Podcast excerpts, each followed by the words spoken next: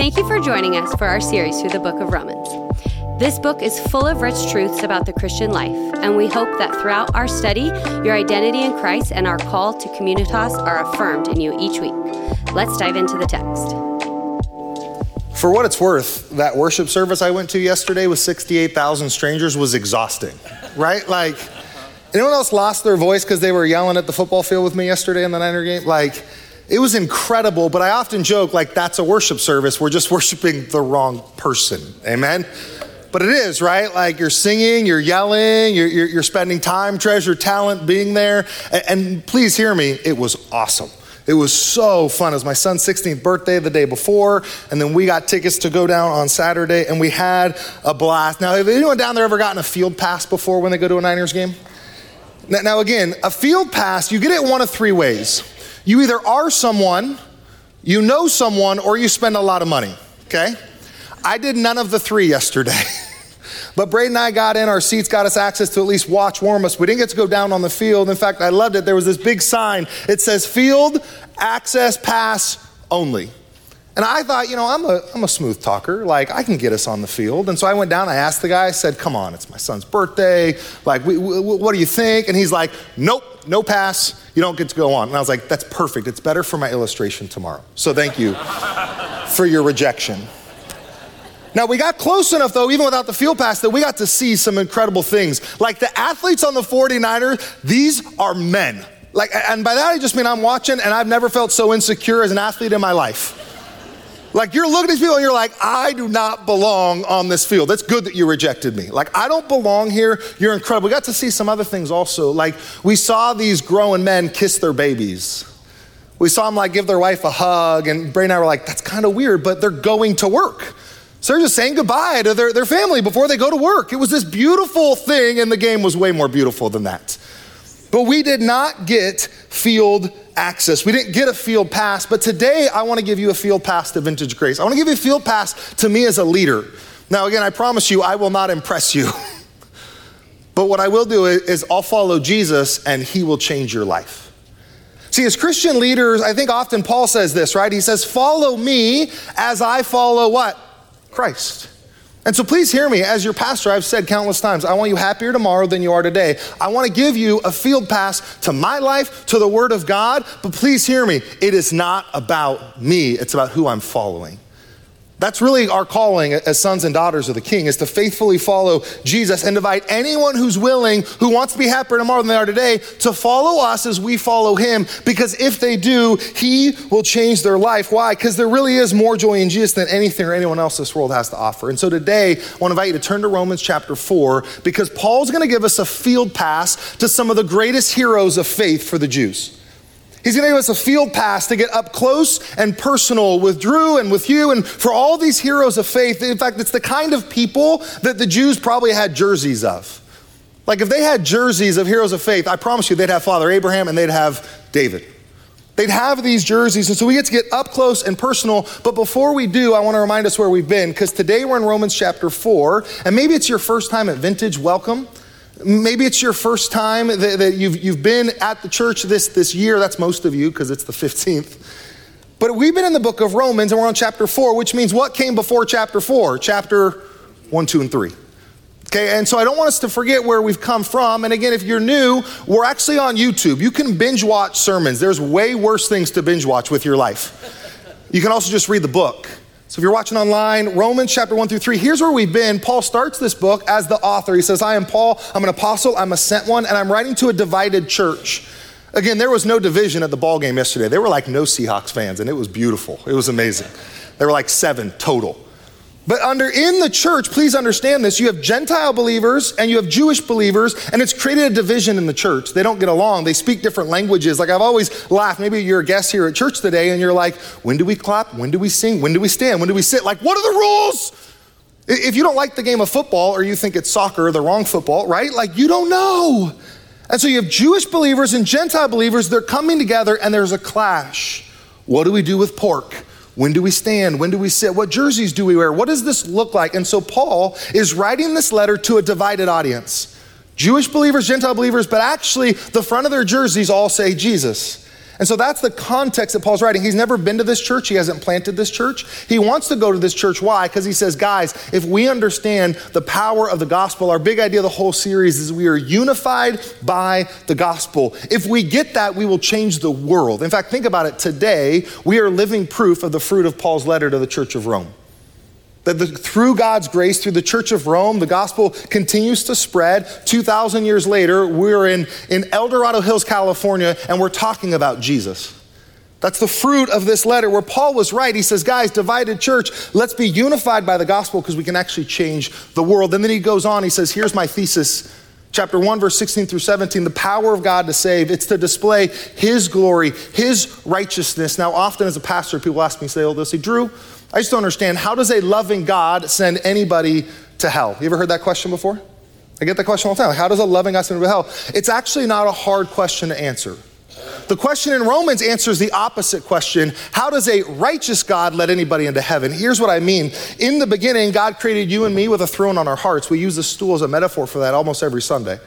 In the garden, Adam and Eve were created with God sitting on the throne of their hearts. And in the garden, God loved them so much, He didn't make them follow Him. Adam and Eve, after a couple of chapters, they reject God, they knock God off the throne of their heart. That's the same issue for you and me, Adam and Eve, and everybody in between. We actually don't trust and treasure God. We don't believe that his better is better. And that's not unique to you or to Drew or to the Jews. It's true of all of humanity. Go read the Old Testament. Go look at history books over and over and over again. It's the same story. God says, I love you, I love you, I love you. And we reject him. We knock them off the throne of our heart, personally, corporately, collectively, and it happens over and over and over again. And so, what we see in the book of Romans is again, the question, why does a loving God send people to hell, is simply this we chose it, and He loved us enough to let us choose it.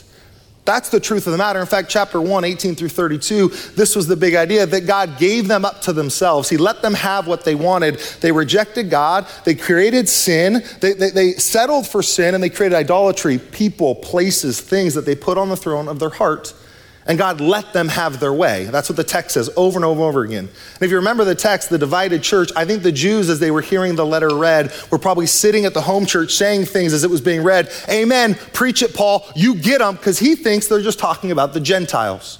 Are the Gentiles sinners? Yeah. I love when people ask me, Do you think that I'm a sinner? No, I know you're a sinner. I don't have to think that. Like, I already know if you got here, you've got issues. That's true of everybody, no matter what jersey you're wearing. It's a human condition. That's the truth. And so God says, I'm going to give them up to themselves. They can choose their own way. And the whole time the Jews are like, get them, get them, get them. And they're pointing at the Gentiles. Now we learned this in chapter one. One finger out means what? Three back at me. And so Paul flips the script in chapter 2, verse 1. He says, No, no, no, therefore you too, Jews, you have the same issue. In fact, the fact that you're judging them reveals the throne of your heart. It reveals that you have issues. And in Romans, Paul is making it crystal clear that all have sinned and fallen short of the glory of God. Amen? Remember, amen means I agree. It means, yes, that's what Paul has said. It's an airtight argument that everybody is in need of a Savior. In fact, I don't know about you, but was anyone else depressed as we kept preaching the same verses over and over and over again? Okay, Drew, I get it. I'm a sinner. No, we don't. We don't get the depth of our depravity, but Paul is trying to help us scratch the surface. And that's what we see at the beginning of chapter one and chapter two. And then we get to the middle of chapter three. Anybody remember what happened in chapter three? Paul introduces us to who? Jesus. And Jesus changes everything.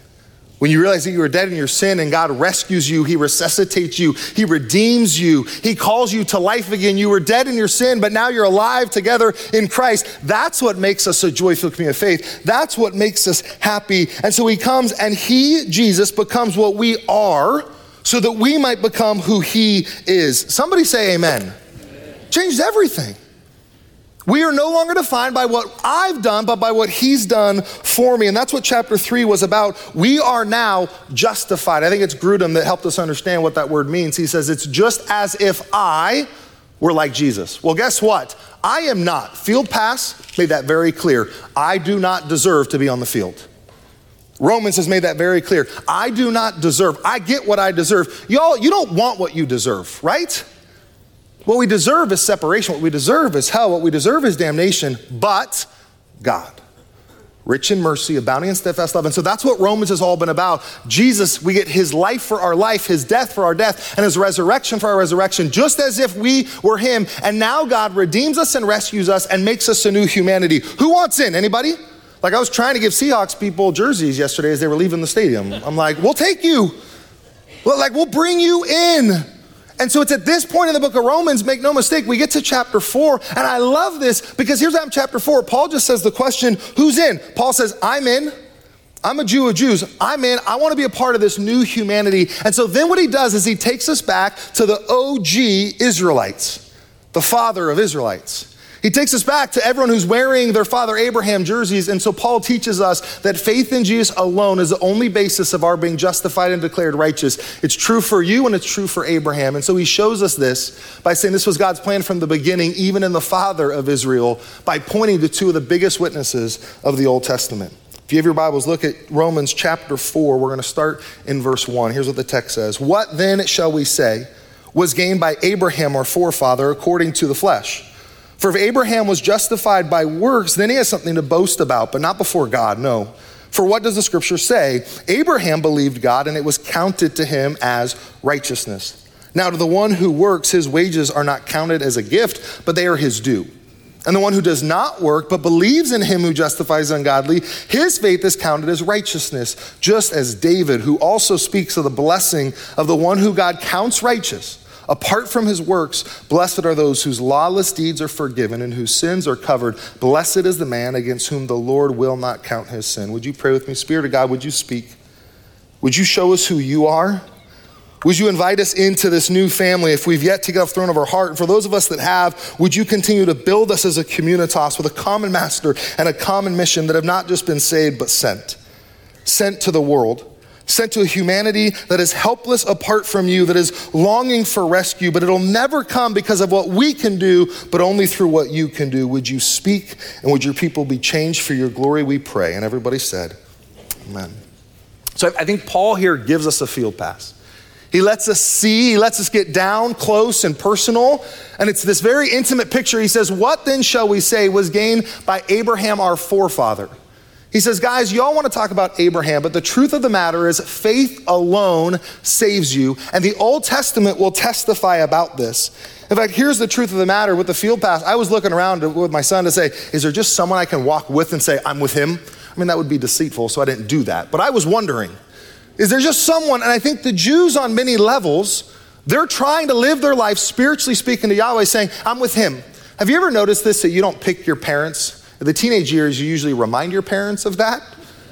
Then as you get older and have to pay for college, we remind you of that, right? Like, but you don't pick your parents. It's such a weird thing to boast about.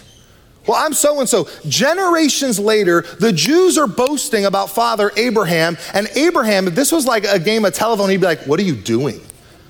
Why are you boasting about me? I only boast about Yahweh.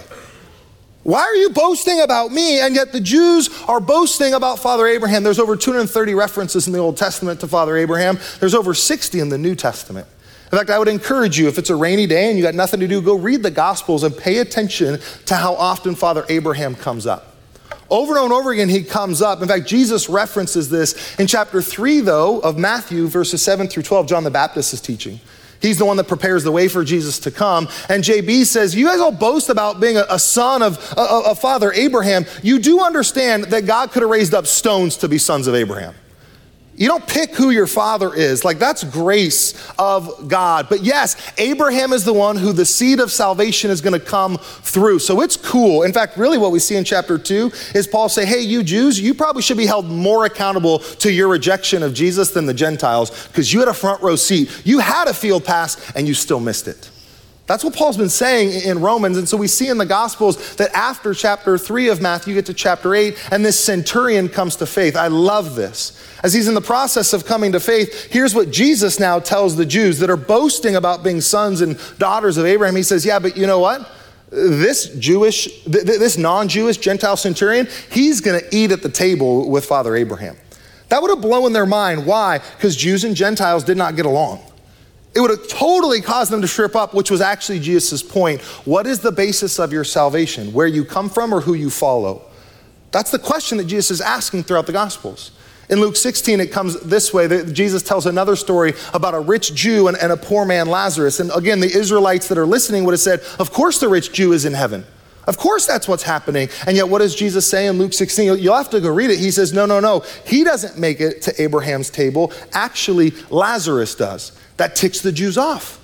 What do you mean? We know Father Abraham. We have a field pass. We know somebody that's really, really important. Jesus says, That's not the point. The point is who sits on the throne of your heart. Go read the Gospel of John. Again, all this talk about Father Abraham, he was great. Why is Father Abraham great? Because God chose him. That's why he's great. Not because of what he's done, but because what God has done for him. And so in John chapter 8, we see more teaching where they're saying, Yeah, but what about Father Abraham? He's so amazing. And what does Jesus say? He says, Father Abraham was awesome, but I am the great I am. I am greater than Father Abraham. Now, at this point, don't miss why do the Jews want to kill Jesus? Because of all those statements. Because their faith, their hope, their trust was in Father Abraham and not in Jesus, not in Yahweh himself. And so, again, as we read chapter 4, this is loaded with context. So, what then shall we say? What shall we say? Now, remember, chapter 4 comes after chapter 3. Here's where we left Romans last year. And you're like, it was a long time. It was only three weeks, people. Take a deep breath. It's 15 days. But the last time we were in Romans, this is where we left it. Here was the question. Romans 3:28. Paul leaves us with three questions. Where is our boasting? If it's all about faith and it's all about Jesus, where's our boasting? And what's the answer? It's in Jesus and Jesus alone. We don't boast anymore. We don't boast about ourselves. We don't wear our own jerseys. He goes on in chapter 3:28. He says, "So is God the God of the Jews only or the Gentiles also?" What's the answer? Yes. He's the God of anyone that says, I've decided to follow you, Jesus, to get off the throne of my heart. And the last question in three says this So, do we overthrow the law by this faith? What's the point of Abraham then? What's the big deal of being a Jew? Don't, don't overthrow the law. It was a gift. Why? Because if you follow Abraham and if you follow the law, guess who you're going to meet and see? Jesus. He said, Don't get rid of this. This is not a new gospel. This is not an alternative way of salvation. It's been the same plan since the foundation of time. But never would we put on Abraham jerseys. Abraham just guided us and directed us to Jesus. And so it's ironic. Here, the, the, the, sons and daughters of Abraham are boasting about Abraham, and Abraham would never boast about himself. Why? Because he knows what Romans 3.23 says, for all have sinned and fallen short of what? The glory of God. Every one of us has not got front of our heart. Oh, no one of us is worthy of being followed, except for in the sense that Paul says, Follow me as I follow Christ. He's the only one worthy of praise. The text goes on. So then, what does the scripture say? I love that. What does the Bible say? What does the Torah say? Because it's almost as if the Israelites have read the Torah and nothing else. Like they actually forgot about who Father Abraham was. Abraham believed God, and it was what? Counted to him as righteous. That comes from the book of Genesis, chapter 15, where it literally says, And he believed the Lord, and it counted to him as righteousness. So Abraham believed. Faith saves us, not works, but if we have faith, we will work. Don't miss this. Good works will never lead you to salvation, but salvation will always lead you to good works. What I mean by that? If you believe, you'll see your belief in the way you spend your time, your treasure, your talent. Did Abraham have faith? Yes, and it was his faith that he believed God and it was counted to him as righteous. But again, you want to just take a moment and pause and say, okay, what's the strength of my faith? Go look at your calendar, go look at your checkbook, go look at what makes you happy. Go look at what makes you sad. There, there's the strength of your faith. Father Abraham, the hero of our faith, how awesome was Father Abraham's works? Anybody remember? Again, not that good. In fact, I'd encourage you go back and read the book of Genesis. In Genesis, what you're going to see is you'll literally see from, from chapters 11 all the way through 25 this 100 year journey of Abraham as a sojourner longing for the promised land. And on that journey, what you're going to see, you're going to see a lot of lack of faith. You're going to see that he believed, but then he lied about his wife's identity. Not once, but twice. How about you? I'm really quick to give grace. I pastor a church called Vintage Grace. I think that's important. I'm really quick. Like you make a mistake, it's like, oh, darn, bummer. Like, like you, yeah, you're a sinner. I knew that. But, but don't make the same mistake again. Don't crawl back up on the throne of your heart. So Abraham lies in chapter 12 about his wife, and what does he do in chapter 20? He lies again. Ugh. So when we think about Abraham's faith and how it works out, how would you describe it? I mean, right? Come on, this is Father Abraham. This is who we boasting. Like, okay, yeah, but it was just this one thing. No, no, no. Abraham believed, but he doubted. Remember that? God comes and says, You're going to be the father of many nations, that through your seed, I'm going to bless every nation. There can be beyond the stars that you can count. Do you believe this? And on one level, Genesis 15 says he believed and it was counted as righteousness. But did Abraham really believe? Did he really trust God? Not always. Why is that? Well, because Hagar comes along. Now, why does Hagar come along? Because his wife, and I could imagine those conversations with, with men and the Holy Spirit, right? Where the Holy Spirit convicts you. And what does Adam say when the Holy Spirit convicts him about Eve's sin? He says, My sin. He says, The woman made me do it right? Can't you imagine Abraham saying the exact same thing? Like, man, we need to own our sin. We need to recognize that if you're a man in this room right now, you are a sinner. Amen? And I love that men were the ones that said amen. That would not have been nice, you ladies in the room that would have said amen. we need to own our sin. On some level, the Israelites need to own the reality that Father Abraham was a sinner, saved by grace who still struggled with sin, even when he knew, even when God was with him and promised him, he still struggled. Now, women, are you sinners in the room too? Amen? I love that the men didn't respond that time either. Guys, that's part of what it means to be a part of our church is to own our sin, is to recognize that everyone in this room has not got off the throne of our hearts. And so as Paul goes to the church of Rome, he's just challenging them, what makes you so special? It's not that you're a son or daughter of Abraham. It's that Abraham believed. You followed Abraham, which is only worthwhile if he followed Jesus if he follows Yahweh, if his faith worked. But faith does work. It does not earn your salvation, but it shows that you're putting your faith in God. And when we put our belief and our trust and our faith in God, what's the text say? Well, then it's counted as righteousness. Now, that word counted is going to be a big deal. You're going to see it a ton of times in this chapter, this week, next week, next week, as you're doing your own reading. Verse 3, 4, 5, 6, 8, 9, 10, 11, 22, 23, 24. You think Paul cares about this word? He doesn't want us to miss it. How is our belief counted to us as righteousness? If we're lying, if we're doubting, if we're lacking faith, how is that actually taking place? That word specifically comes up again in verse 4, and, and Paul gives us this example. He gives us this illustration. It's actually a banking illustration. The word counted is come up early in secular documents. It means to put in someone's account. Have you ever had money just magically appear in your account? You have no idea how? It's happened to me a few times during COVID, actually, and I'm like, oh, right? I'm just like, well, what's going on? I didn't earn it. I didn't deserve it. I'm like, what just happened? That's what we're looking at here. Abraham wakes up one morning and out of his belief, someone has credited to his account something that he didn't earn and he did not deserve. Now he contrasts that with actually a fair day's wage. He says this Now to the one who works, his wages are not counted as a gift, but as his due. I've had staff in my life. I've been in the business world. When I pay my staff in the business world, I'm not paying them and saying, Aren't you lucky you got a paycheck? No. They showed up to work, they worked, and then they got paid. Is that grace? Grace is unmerited favor. What is a paycheck? That's merited favor. You showed up, you did the work, you got paid, and it was put in your account. Here's what Paul says The one who works, his wages are not counted as a gift, but as his due. But the one who does not work, but believes in him who justifies the ungodly, just as if I was like Jesus, which again, I am not. To the one who does not work but believes and is justified as the ungodly, his faith is counted. It is put into his account as what? As righteousness.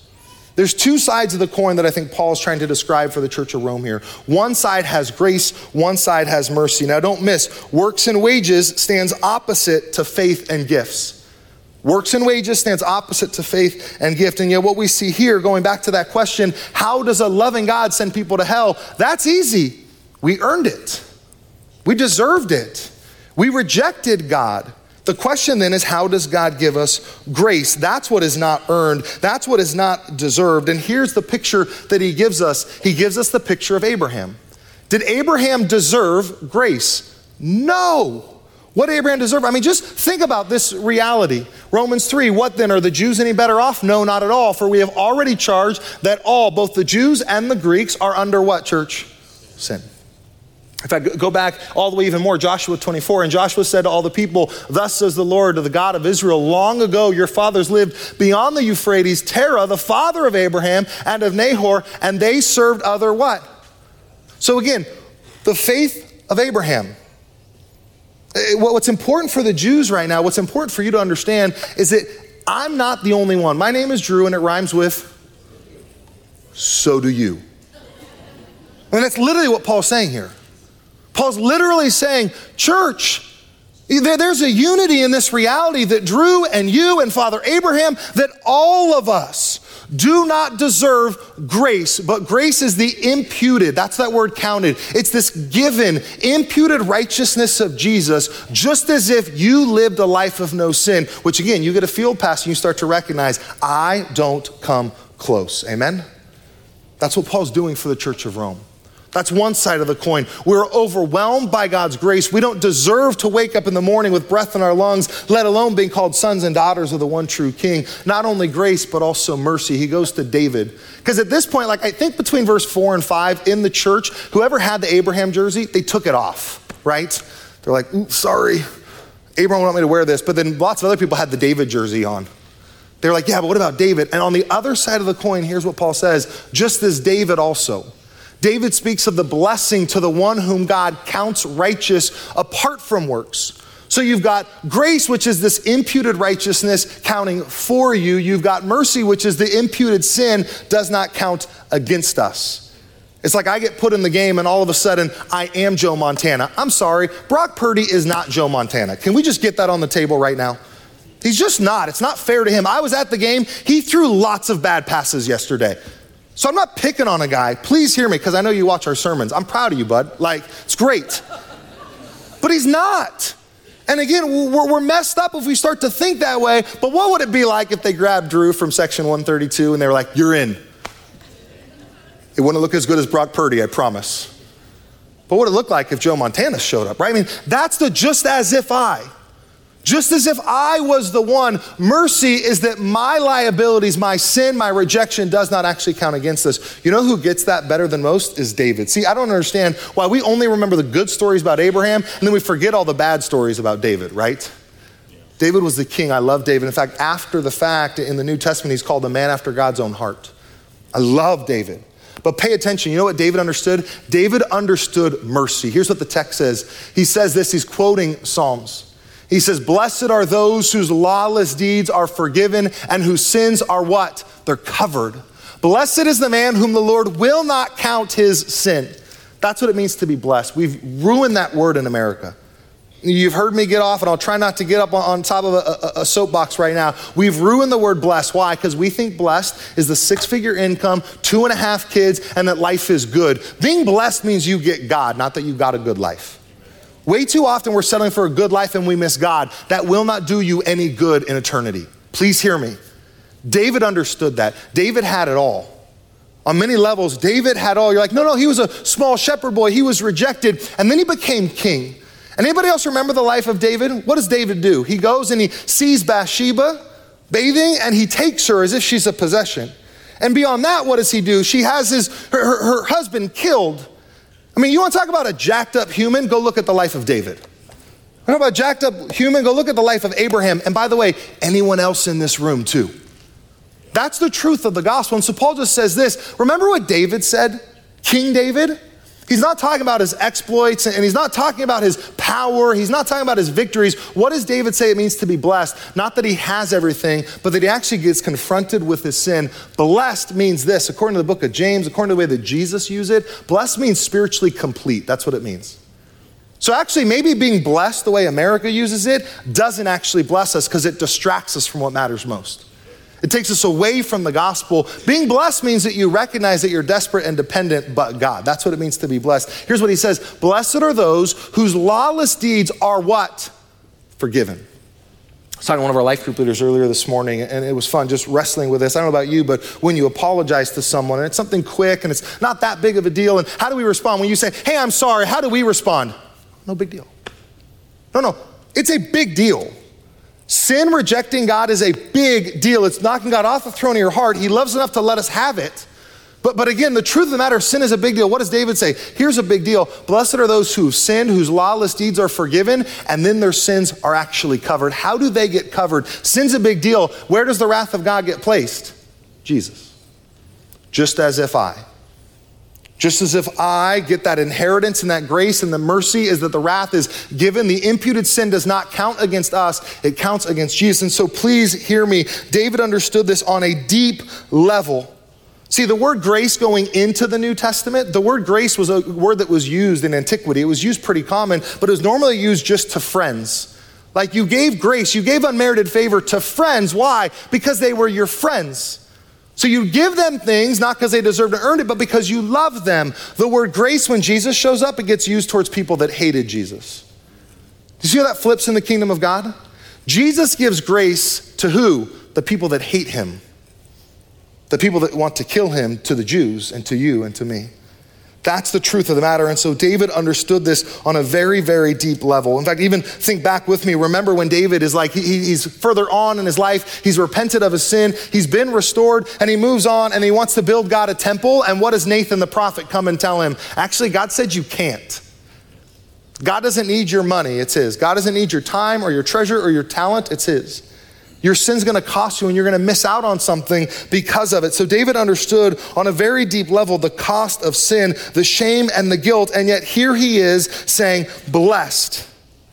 Blessed is someone who specifically has had their sins covered because it was given to Jesus on our behalf. And so here's the truth of chapter 4. Chapter 4 centers us on who Jesus is and what he does for us and what we cannot do for ourselves.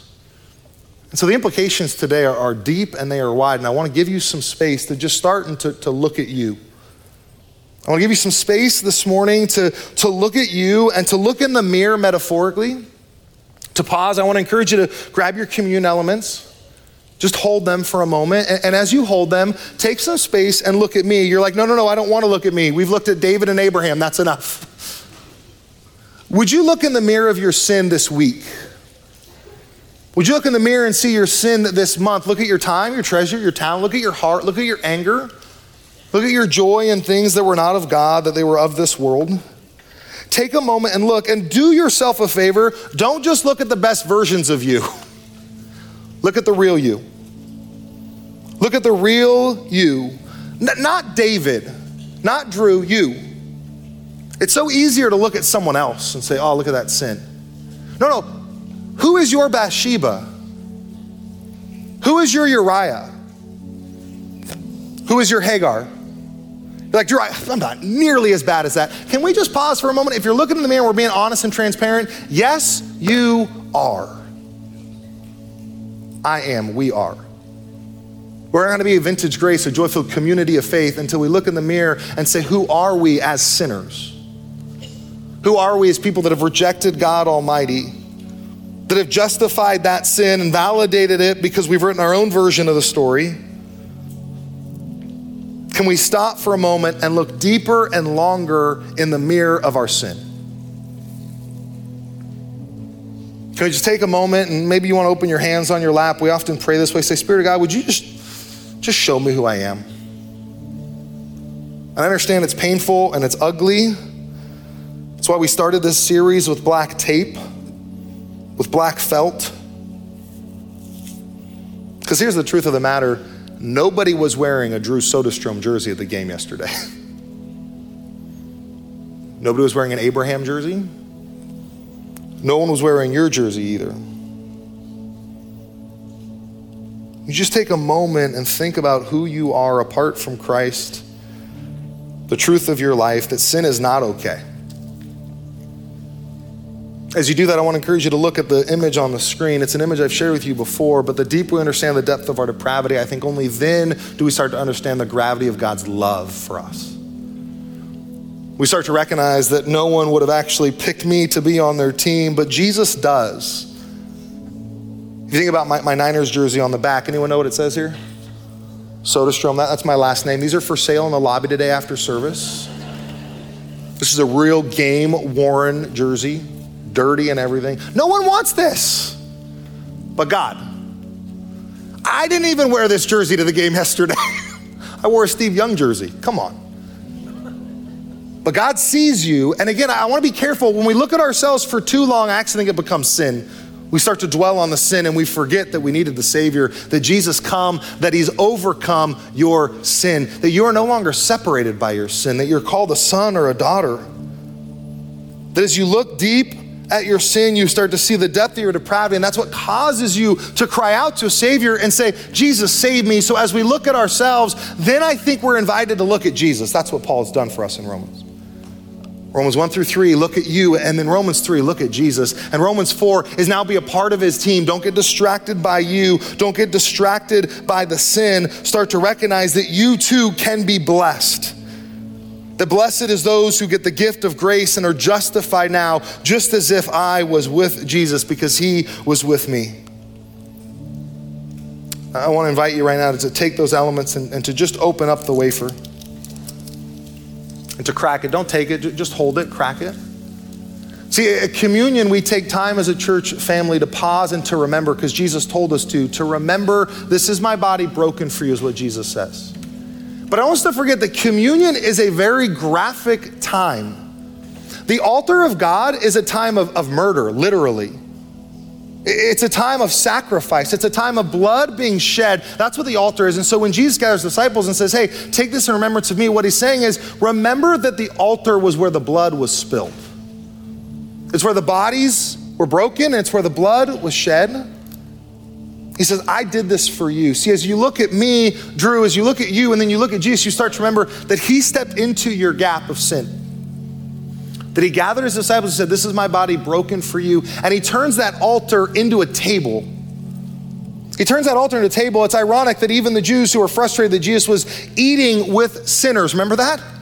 He's eating with sinners. Why? Because eating is fellowship, because table is fellowship, because the altar is fellowship. Jesus, through the breaking of his body, made you fellowship with a king.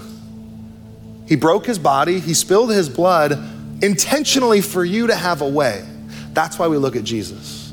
So if you love and treasure Jesus, this is free. If you don't, I'd encourage you to skip this part. But if you do, remember this is his body broken for you. Take this in remembrance of him. To invite you to open the cup. After he breaks the bread and shares it with his disciples, he then passes the cup and the wine. He says, This is a sign of my new covenant. This is where the altar becomes a table. We call it the Lord's table, the Lord's supper, where he's making a way when there was no other way. The blood of the Lamb, the perfect Lamb that takes away the sin of the world, was shed for you. Take this in remembrance of him.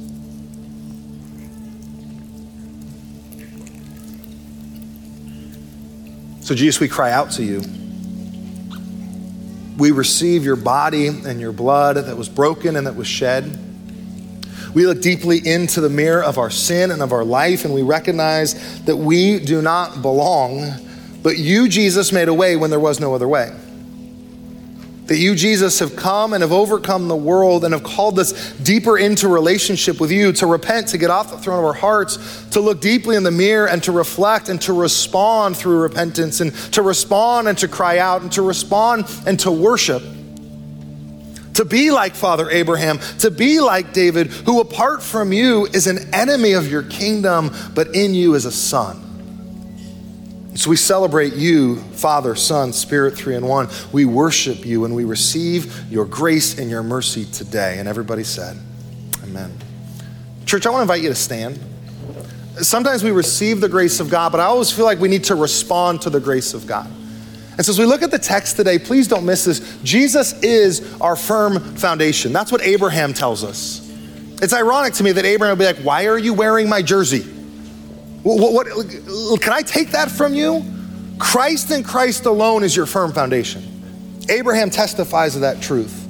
I pray you do too. And through this song, we get to together that storms will come, that trials are real, but that God is firm and that He is with us and He is for us.